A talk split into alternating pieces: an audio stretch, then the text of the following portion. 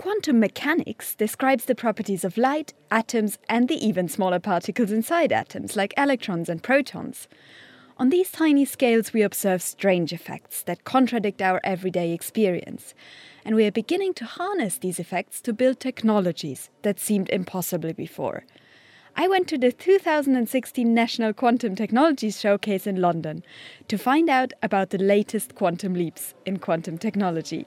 Today, we've got the second showcase for this large quantum technology programme that the government funded with £270 million and which started in 2014. The whole programme is actually about taking the fantastic international quality quantum science which the UK has, pulling that out of the lab into industry and in fact creating in the UK a brand new industry based around quantum engineering, making use of quantum science but in a practical engineering background.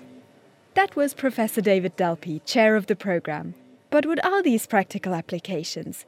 Well, the showcase was split into four main fields: atomic clocks, secure encryption, microscopy and, what I found especially exciting, gravity sensors.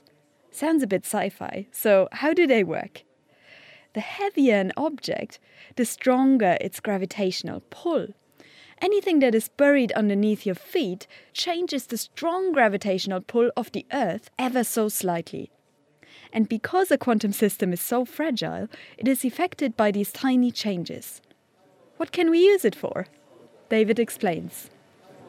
Well, first of all, it can tell you whether the ground underneath you has a sinkhole appearing in it.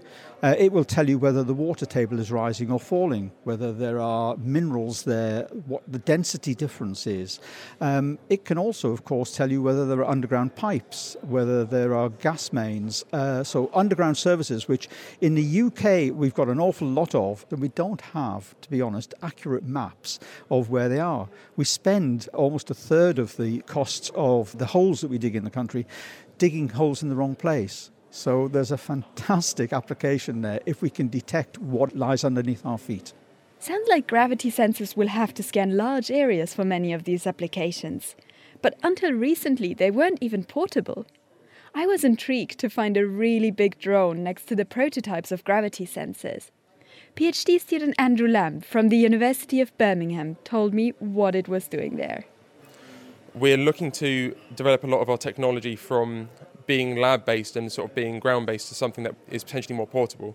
So in front of you, you've got not just the drone, you have a number of our systems. We have some of our lightweight prototypes where we've taken traditionally large lab-based systems, put them into very compact, lightweight structures.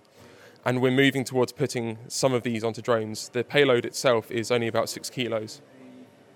Miniaturization is really key to get gravity sensors off the ground, in the most literal sense of the word. But while gravity sensors may soon be used for large-scale projects, what can quantum technology do for me personally? Well, this is where data encryption comes in. Sir Peter Knight from Imperial College London explains how the laws of quantum physics could help to make my data safe.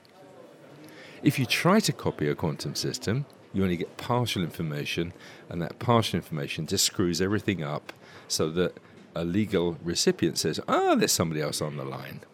So if I can encode information in individual quantum systems, because you can't copy that information, any attempt to intercept it reveals themselves, and that's where the security comes from. What could quantum secure communication look like in a practical sense? Dr. David Lowndes from the University of Bristol took me through the process of using a quantum-secure bank card, one that we may be using in the not-so-distant future. Basically, what you would do is you have this little card, and it's got some LEDs which make the single photons. And these single photons, these light particles, hold the secret for the encryption. They oscillate in a certain orientation in space, their so-called polarization. Just like we encode information in words and letters, our computers use the language of 0 and 1, and this bank card uses the polarization of a photon to encode information, as simple as that. But how do I write information into this card? Let's try this out. David plugs my special bank card into an encoder which looks pretty much like a standard computer. And that would send the photons out into this bigger system, which would do all the processing. You can then slip it out, And what's happened there between the card and this box, they've generated some key between them. This is an encryption key that you can then use later on for maybe encrypting your banking information or if you're doing some shopping on the internet. If you measure a quantum state, it irreparably changes it. So this gives you some way of knowing whether somebody has listened in on your transaction. Brilliant, isn't it? From gravity sensors to encryption, David Delpy, chair of the programme, is excited about the prospects of quantum technology. What you've got through, in effect, manipulating individual ions and atoms at a quantum mechanical level is a range of sensing techniques which far surpass everything that we've previously been able to do. Universities and industry working together to turn quantum science into innovative products. That was me, Kirsten Göpfrich, reporting from 2016 National Quantum Technologies Showcase.